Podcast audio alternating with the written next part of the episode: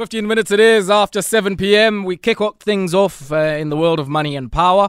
And I'm joined uh, this evening by Akona Mlamleli, Portfolio Manager 27Four Investment Managers. Akona, masikwamkele this evening here on Metro FM Talk. Unjani?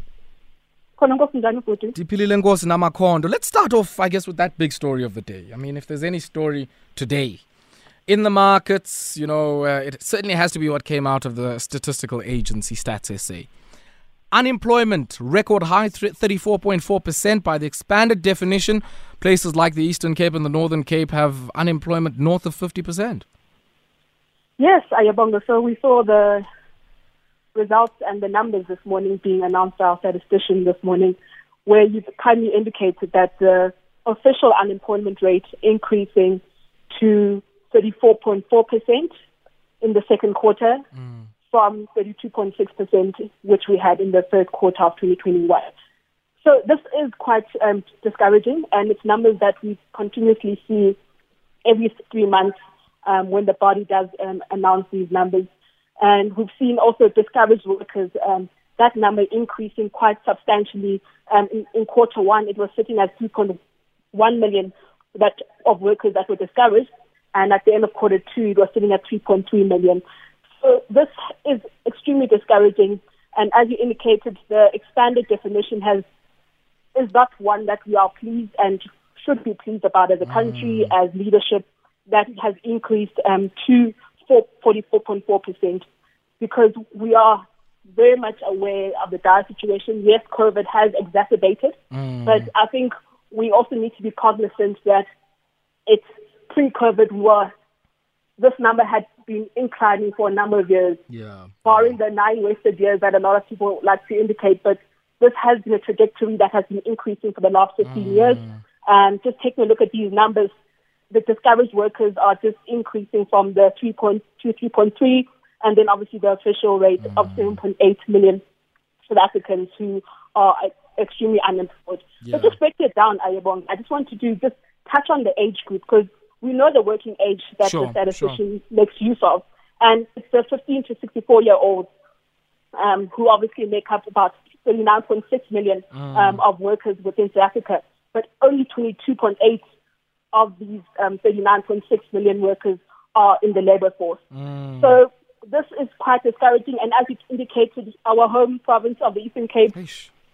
just increasing to 53% um, which is quite staggering, um, followed by the Free State at 45.3%, mm. and then obviously followed by the Economic Hub of South Africa, um, Gauteng at 42.7%. Yeah. so know, this is quite discouraging. Um, yeah, yeah. You know, Akona, what, what I always find very interesting, I mean, a lot of people, and I like the comment you made that this is a long-term trend. Uh, I mean, we haven't hit you know, anywhere be- below 20% in terms of our unemployment rate in the post apartheid period, nor, I must say, I guess, consistently at any point um, in the post war period. I mean, that's, you know, that, that, that takes the time horizon even longer. So, this issue of persistent underemployment, I think, is a massive part of the South African economic story. But where I'm also quite interested, Akona, is in what is probably the third largest employer in the South African economy after community and social services, which includes government uh, and the trade sector. And that is finance. Now, you know, you work in the financial services sector. Mm. There's significant structural transformations and digitizations that have happened, at least of all in consumer facing finance, transactional banking, that type of thing, that have effectively accounted for some of these hundreds of thousands of jobs that we've seen uh, almost every quarter since the start of COVID being lost in the finance and uh, the broader business services sector. What's happening here? Yeah, so we saw in the second quarter, um, as as indicated, the finance sector contributing to a loss of about 278,000 jobs that were lost. And as you correctly alluded to, it's as a result of the digitization of the sector that it has gone through in the last 10 to 12 years, um, where, as you indicated in your introduction, where a lot of the branches are closing off because most of consumers are using apps. They're using the, technology advances that some of the banking sectors companies um, have obviously established. So it is quite a, a, a defeating um, number that we're continuously seeing, and it's particularly the finance sector. I think we'll continuously seeing these numbers of just the skills will be obviously converting from your bank teller to obviously um, more employees who are more digitization, who are more um, economically savvy in terms of their technology.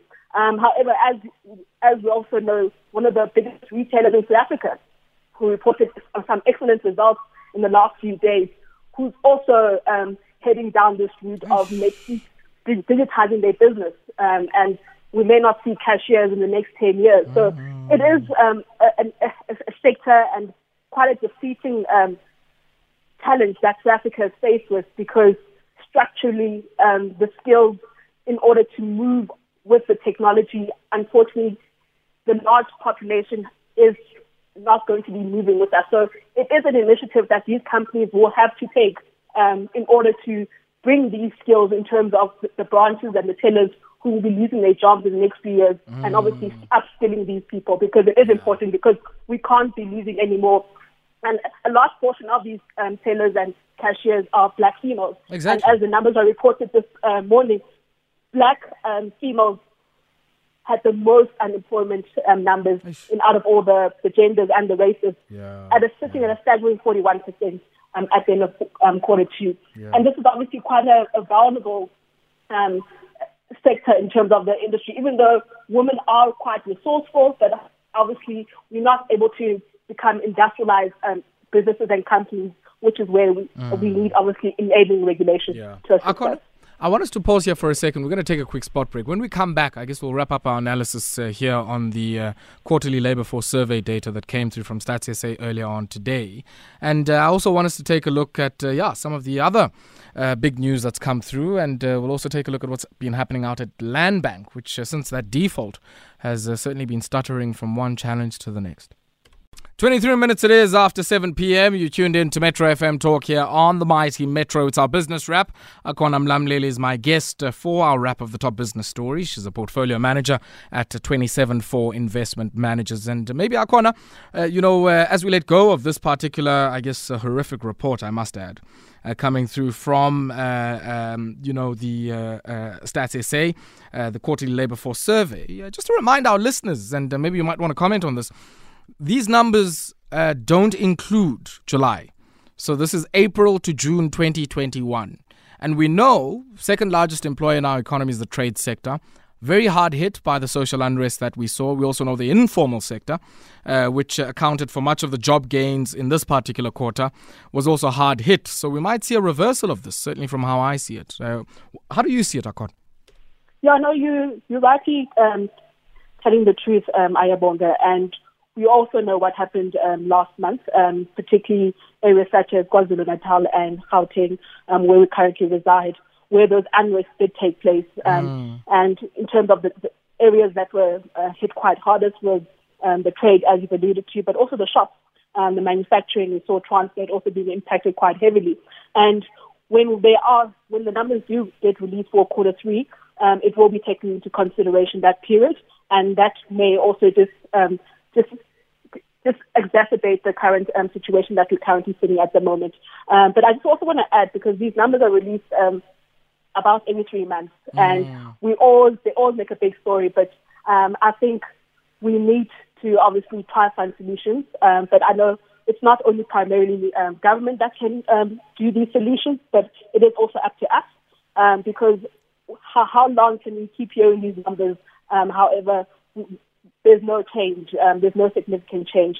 Um, so we do just need to um, just one of the solutions, obviously, is our economic um, GDP start needing to start starting to increase.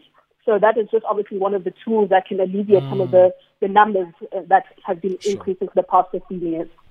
Let's shift away from uh, I guess this set of uh, numbers, uh, as horrific as it, as it does look, least of all if uh, you're in the province of the Northern Cape and the Eastern Cape, uh, and take a look at uh, yeah what's been happening out at the land bank. And uh, I must say, as you know, as I was saying just as we linked to that break, you know they've started from one challenge to the next since that default sometime last year, and it does seem now that they see much of the solution in their turnaround through a restructuring exercise that isolates the what they see as the developmental part of their portfolio, uh, and I guess what would be seen as the commercial part of their portfolio. What are these two? Yeah, so m- maybe just to provide some context for some of the listeners. So Land Bank, as we did know, um, as was indicated um, in the medium-term budget um, that took place, that the government, government will be trying to assist Land Bank um, mm. in terms of some of the some of some of the equity injection cash flow. Seven billion, um, do, you think they'll get that seven billion they're looking for? Um, Isn't a lot of that money running around? I mean, yeah. So the Land Bank obviously requires the, the additional seven billion equity injection um, mm. from government, and as I indicated, the budget speech um, they said five billion has been provisioned sure. um, to be allocated to Land Bank, and then the two billion will be um, split um, over the 2022 and 2023. Um, so it has sought to go through the regulatory processes, um, such as the budgetary and legislative processes mm. um, that do take place. So we're all just await on that. Um, however, the equity injection by government um, is has been done partially, but we still obviously wait on the balance if if it's still going to be made. Yeah, yeah, it's certainly one we want to watch quite closely. I mean, because you can't have a land reform program of any meaningful value or land reform program worthy of its name if you mm. don't have the development finance institutions to back it up. I mean, you know, ask no, anybody who's ever tried yeah. to farm. You can't do that without credit lines, uh, just because of you know the the time horizon between planting a seed and you know some of the cash payoffs, and yet you still have to be paying for so many things uh, yeah. before you get uh, any rand back in, in any revenue. So uh, it's one of those tough things uh, that one has to think about. But let's stay in the, I guess, state or quasi-state space. Um, the PIC, uh, which is these are the guys who are the fund manager, you know, for many of the pensions held by the GEPF and also, you know, some of the monies that sit with the compensation authorities. Now, they a while ago invested in Daybreak Farms. Now, Daybreak, Daybreak Farms is, a, you know, a chicken producer. Uh, and it does seem here there's been, I guess, this war of attrition or like, maybe let me just say a full blown war between the board and some of the senior managers in this entity. Um, so much so that I guess it's also spilled over into a media house that was being sued. What's happening here, Akon? Yeah, so um, the state owned chicken producer um, for the suspended mm. employees um, that have been affected that took their grievances to the media. Oh, I, I would not want to be sitting in any of the committees at the PIC. Yo, zininzi zininzi ingxaki ofuna ukujongane nazo mm. that that in many ways i mean this sounds very very personal uh, it sounds like there are a lot of egos a lot of interests a lot of smoke and daggers um, yeah, but I guess it's the kind of things you have to deal with if uh, you're the continent's largest fund manager. Maybe just the last one, Akona, before we let you go here. If uh, you use contact lenses, um, you might be battling to find some of the solution uh, that goes in there. I, I unfortunately don't. I, I, guess I have the misfortune of having to wear glasses. But yeah, even Gumdwa contacts, it does seem that that solution, that liquid solution, is in short supply. Akona? Sorry, can you hear me? So South Africans who make use of contact lenses um, but, um, yeah, uh, so yeah, people I guess are going to have to hang in there, uh, but uh, uh, we certainly hope that people would have alternatives. We're going to have to leave it there. Akona, as always, a pleasure, Siswam, and thank you very much for your time. No problem. It goes good. Thanks. Thanks. Akona Mlamleli, a portfolio manager out at 27Four uh, asset managers, uh, joining us uh, this evening, uh, or I should say 27Four investment managers. Dinga Betwa. Uh, Akona Mlamleli, they're joining us uh, this evening. We're going to take a brief break. Kasbuya, we catch up with the executive manager for stakeholder management at Sasria, and that's the South Africa Special Risk Insurance Agency. We're going to talk about some of the losses they've seen. We've also heard murmurs that, yeah, your Sasria premiums, the ones that you never see, in your insurance contract uh, and you have rand or small amounts. Well those premiums are going to go up because the reinsurance costs. So the guy